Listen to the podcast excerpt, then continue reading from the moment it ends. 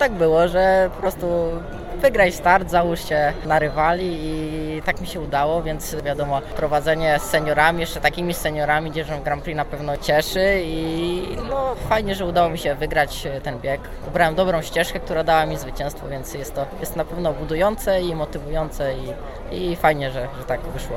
Jak oglądałem Twoje zachowanie w trakcie tego wyścigu, zauważyłem, że w ogóle nie oglądałeś za siebie.